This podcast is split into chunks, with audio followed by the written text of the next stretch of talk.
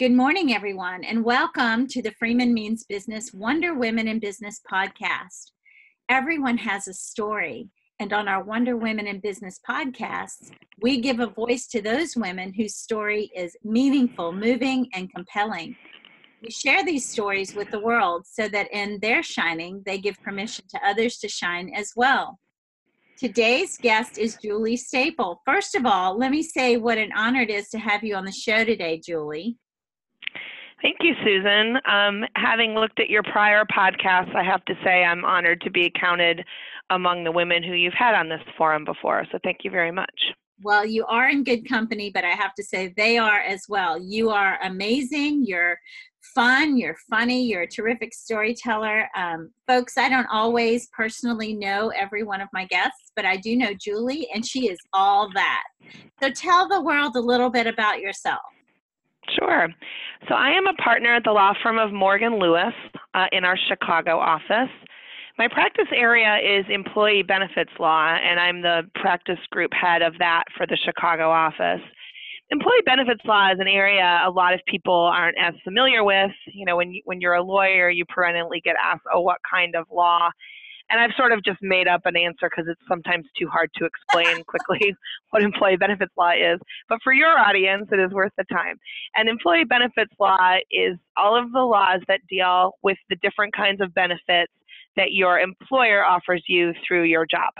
So things like your retirement plan, a 401k plan, health and welfare plans, disability, life insurance, all of the things that you get communications from your employer about, and open enrollment and all of that stuff.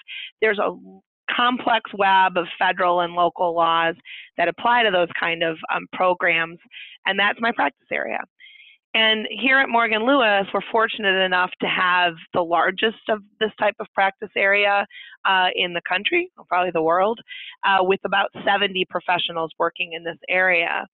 So what it's meant is that it's allowed me to really specialize in the things that I'm interested in, and those are the investment-related aspects of employee benefit plans. So how your 401k plan takes your money and invests it, and all of the rules and laws that relate to that. So I have to say, actually, I never thought I would say that employment law or anything related to employment law would be exciting to me, but employment benefits law sounds very exciting. It's sort of a mashup of financial services and legal, right? Yeah, and in fact, my practice is very financial services focused because I work with plan sponsors, that's what we call employers. I work with plan sponsors to negotiate all the different kinds of contracts and arrangements that facilitate the investment by their employee benefit plans. So it is. And the other thing I will say about this practice area, in case there are law students or junior lawyers listening, is it is a hardy one in that it tends to be pretty resilient to economic and market downturns. And it's also pretty niche, so that once you learn it and become an expert in this area, you're fairly employable and remain, you know, having a lot of options. As compared to some of the other practice areas I've seen in my now 23-year career. Well, you look great. Let me tell you, she started when she was eight, folks. So, Julie, you are funny, you are smart, you are beautiful, you're all that, you're courageous. I'll give you that for sure. It's interesting to hear you say how much you love the type of work you do. That's always refreshing. It's hard to find something that you're passionate about that you'll still get paid to do. I mean, what a perfect combination there. Tell me a little bit about what you do when you're not at work. And then actually, you know what, before we go there, I want to ask you, since we're talking about work and your profession, what has been your proudest professional accomplishment? Sure. It's sort of related to the point I just was making about what a good practice area this is. And I'd say my proudest moment was in 2007-ish, January of 2007. I was at a job, and we'll talk about that job, I hope, later, because I know another area we want to talk about is challenges later, and that job was my challenge. So I left that job, and I decided that my children were, at the time, 8 and 10, or 7 and 10, And I knew I wanted to move back to the Midwest. I was practicing in Washington, D.C. at the time. I knew I wanted to move back to the Midwest. I'm from Indiana. My sister lives in the Chicago suburbs, now a mile from me. And I just kind of felt like I wanted to make that move. And here I was 11 years out of law school. I didn't have a book of business. I'd been in-house, and then before that I was an associate. And I think that had I not had such a marketable and niche practice area, my ability to call up headhunters in Chicago and say, hey, can you find me a job, would have been far more limited. And as it was, several headhunters looked at me and said that they, basically said they weren't up to the challenge of me. But I had one who saw exactly what I did and what value I brought, and he did a great job. And I got a position here in Chicago. Back then it was with Winston and Strawn. I was brought in as an of counsel with a commitment to make partner within 2 years, assuming I did as I said I would do. And so anyone doing the math here can add 2 years to 2007, puts us in 2009, not a banner year for the legal profession, but I made it. I was one of only 6 people to make partner at Winston & Strawn that year. And I made it, I think, on the strength of what I delivered in response to that commitment. So I was proud of being able to make the move with my family from DC to Chicago. I was proud that I had the foresight to negotiate that kind of a partnership guarantee consideration for myself. And then I was proud that I met the conditions with enough certainty that they made me partner even in a very challenging year. That's amazing. I am 52. I was around. I worked in financial services before that crash. It was way much more fun then. All those challenges that legal and financial services, I know, obviously consumers felt challenges too, and retail investors and such, but the institutional investors, the whole country and the world, I think, felt that burn. So kudos to you for surviving and then thriving through all that. So now I'll go to that question I wanted to ask you, who's been your mentor and what do you do, outside? I can tell you love your work. So no doubt you're very passionate about it when you talk about it. But what do you do when you're not working, and who has inspired you? Tell me a little bit about those areas in your life. Sure. I could make a glib remark here about law firm partners don't know the phrase when you're not working. But I won't. Solopreneurs don't know what. Exactly. So I generally, I'm a mother of 2 adult children, which is hard for me to believe, a 21-year-old and an 18-year-old. Wow. And I would have in previous years, listed all of the various of their activities that I attended. But now we find ourselves as empty nesters. So I don't have that anymore. I enjoy exercise. I always carve out time. I do triathlons very slowly. My son, in contrast, does triathlons very quickly, and he does them at Cal Poly San Luis Obispo over sort of in your neck of the woods. Yeah, go Mustang. That's a great school. It is, and he's very happy there. So I like that. I do that. I'm a very avid follower of SoulCycle, which listeners in some of your markets have, but not others. It's a cycling studio that's a lot of fun, very high energy. And I read. I'm an avid reader. This past Saturday was one of my most favorite days of the year because it was Independent Bookstore Day. Nice. And Chicago does this thing, I think other cities do too, where if you get to 10 participating bookstores that day and get your this little passport stamped, then you get a 10% off discount card for the rest of the year. Awesome. What book are you reading right now? Right now I am reading a book by a young author from Nigeria. It's called An Orchestra of Minorities. And his name, I'm going to grab the book or I'm going to bungle it, is his last name is Obioma, O-B-I-O-M-A. It's wonderful. He teaches at the University of Nebraska at Lincoln. He's shockingly young. In the little author bio, it said something like he was born in 1986, and I nearly cried. Someone that talented could be that young.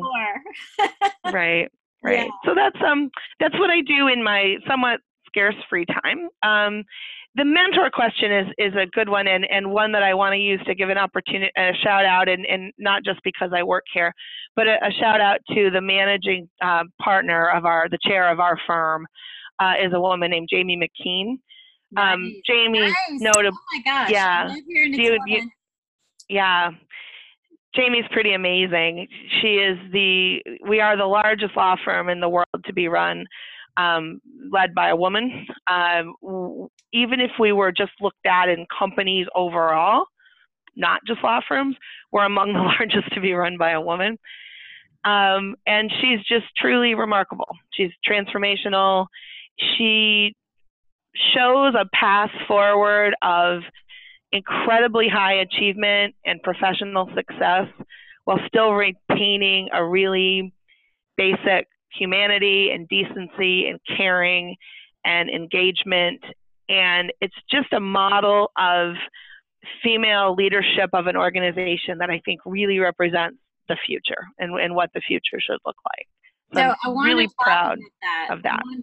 You hit on a couple of things. These are areas I'm very passionate about. And this is how we will create equity in the workplace.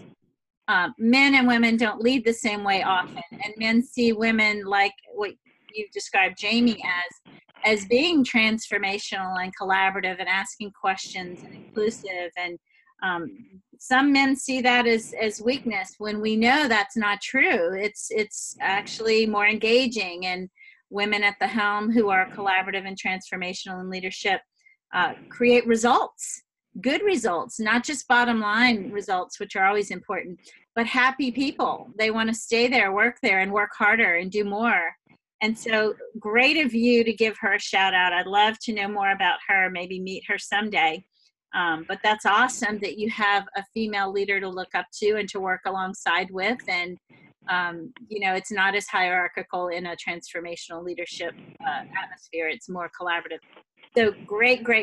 Nice to hear that. Yeah. And then, there's another lawyer I worked with back in my very junior lawyer days. His name's Michael Curto, and he's currently the head of the Washington office of Squire Patton Boggs. And he is one of these people where I think when I was working with him, if he would have asked me, hey, 20 years from now, will his voice still ring through your head almost daily? I would have said no. He's nice. I like working with him. But over time, I've come back again and again to so many of the things he told me as a young lawyer and as a young parent, because I was a young parent as well at the time, a parent of young children. And on both fronts, professionally and from a parenting perspective, things he says ring through my head. And my favorite, and the one I think is the best takeaway, is he says, if you're explaining, you're losing. And so I've always taken that to mean live your life and do your work in a way where you don't have to explain yourself to anybody, where your intention, your output is apparent and doesn't have to be explained. Because if you're explaining, then you've not been transparent enough and you're probably losing. And that goes through my mind so frequently when advising clients, when advising my children, and just sort of when making decisions in my own life. I have to say that's very powerful. One, I love to hear when men mentor women, or we need more of that. Yes, and he is an outstanding mentor of everyone, and particularly women. Yeah. Nice, very nice. Good, great to hear. That statement is super powerful. And what you don't know is that it really hits home and resonates with me right now in this very moment. I'm experiencing something where I just need to lead by example, move on, and let go, not try so hard to make people understand, just do it. And the outcome will serve the highest and best purpose for the greatest number of people that it should. And those that don't, it wasn't meant to be. So I love that. I'm going to take that. I jotted it down on my notepad. And I'm going to, you tell your friend that his words ring true in my head now too. So, You know, I personally have the strongly held belief that women should lift each other up in business and personally, you know, professionally and personally. That said, I know you believe the same, but how do you advise other women, or maybe give us a little bit of advice on how to support women in business? Sure. I do, of course, agree with that. A couple thoughts here. One is, I think it's incredibly important not to buy into the one or two mentality, that once there's been one woman or two women put in a particular setting or in a particular role, that somehow we're done. And I think that sometimes does happen. I think sometimes women get into roles that took them a long time to get there, that were hard to get there. And then they maybe say, well, I made it, you know, I've broken this glass ceiling, and so I don't really need to worry anymore about who's coming behind me, or maybe I don't want to, because then that'll dilute me. So I think, you know, and that's why I love the Justice Ginsburg quote. I don't remember how it's set up, but the punchline is, you know, when will you stop talking about women on the court? And her answer was, when there are nine. Right. You know, and that, and I think that mentality is key. Another, and this I'm borrowing this from a dear friend who I'm not going to name, because I don't want people to know her tricks, but she's a very high ranking lawyer, in-house lawyer, and she says that when she goes to a meeting and there are women in the group she is meeting with who have not spoken, you know, as the meeting is drawing to a close, she makes them talk. Wow. She will stop the meeting to say, and, you know, tell me about your role with XYZ organization, or what's your view on this? And she just has a rule that you shouldn't bring anybody to a meeting who doesn't have a role to play. And it's her way of calling out people who window dress their teams with women or people of color, and then don't have a role for them. So, I thought that's just such a, I kind of felt for the people on the other end of it a little bit, because she can be a tough cookie, but I love the sentiment behind it, and she reiterated, she doesn't judge anyone harshly for their answer or if they are taken off guard by it, but she wants to do it to put the other side on notice that we're not just going to let you think you're diverse because you brought some women to the meeting. So Julie, I didn't expect you to say that, and I'm so happy that you did. So a lot of, in the work that I do, I say this, make a provocative statement that D&I is lipstick on a pig. Why?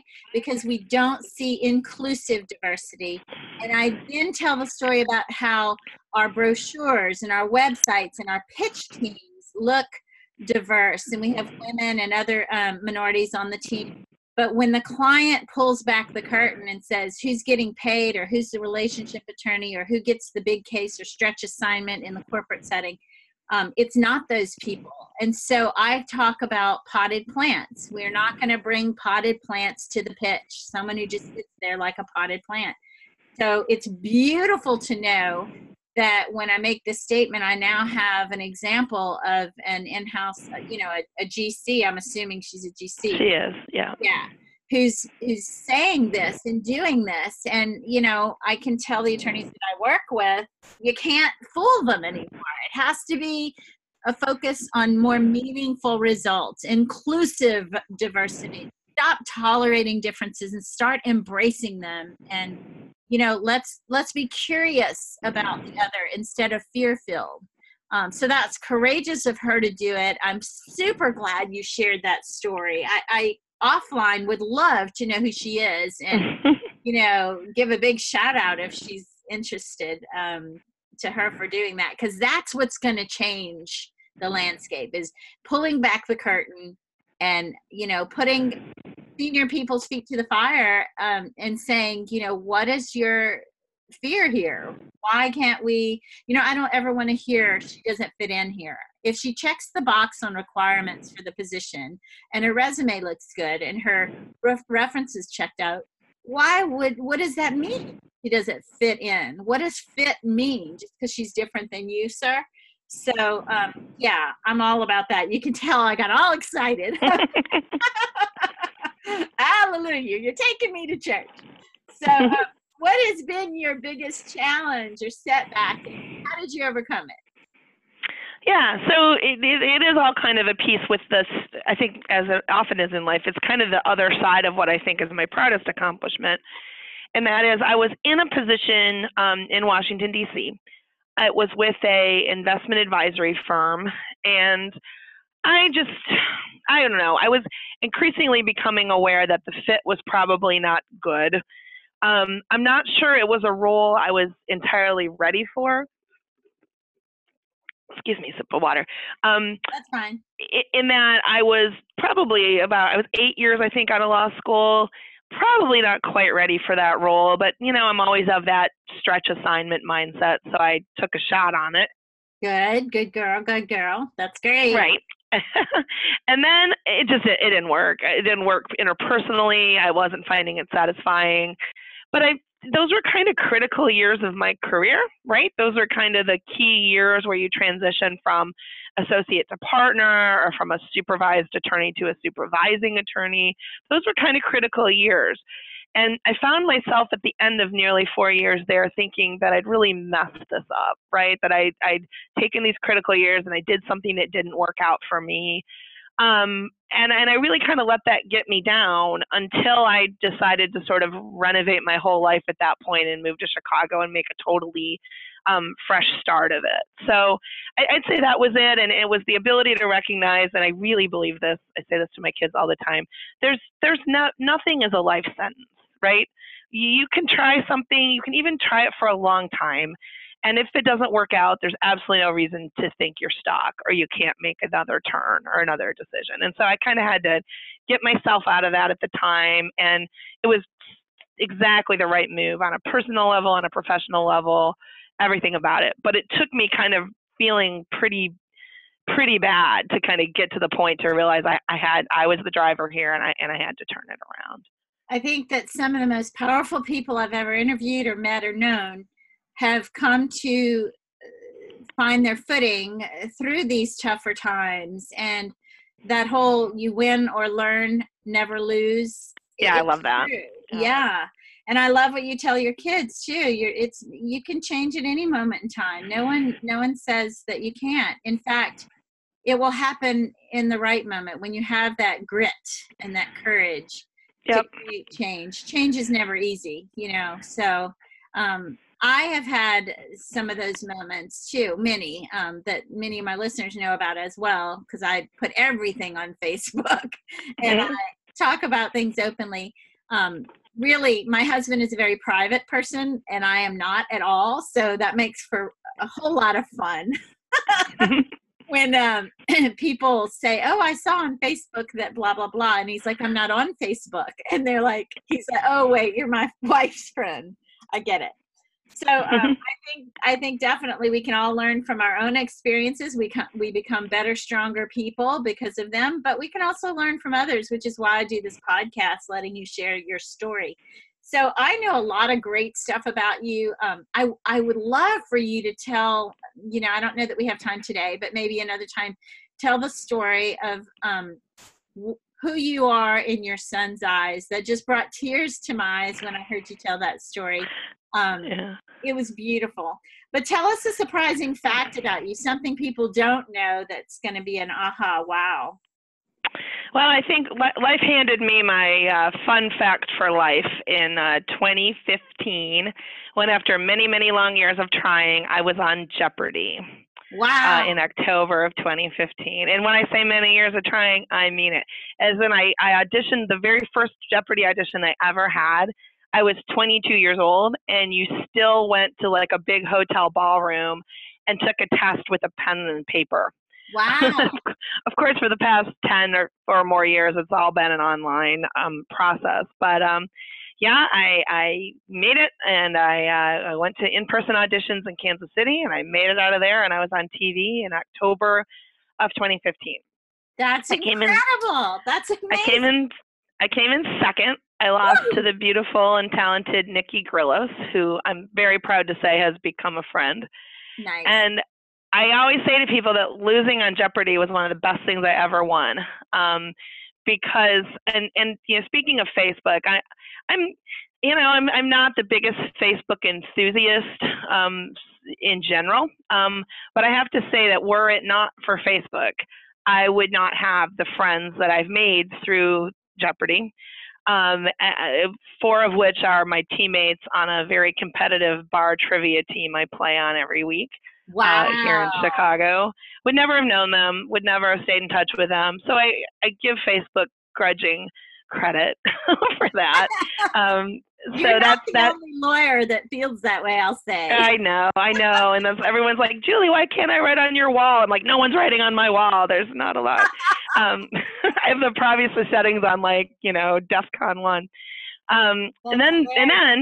Because you can't ever, like potato chips, you can't eat just one. I tried out this past summer for Who Wants to Be a Millionaire, and I appeared on that just a couple weeks ago on April 15th. Wow. Yeah, wow. So I did that. I made it. You're like the most fun attorney I've ever met. Yeah, that was a lot of fun. It's hosted currently by Chris Harrison, who hosts The Bachelor and The Bachelorette, which I can honestly say I've never seen an episode of either one of those, but I sort of knew his cultural significance.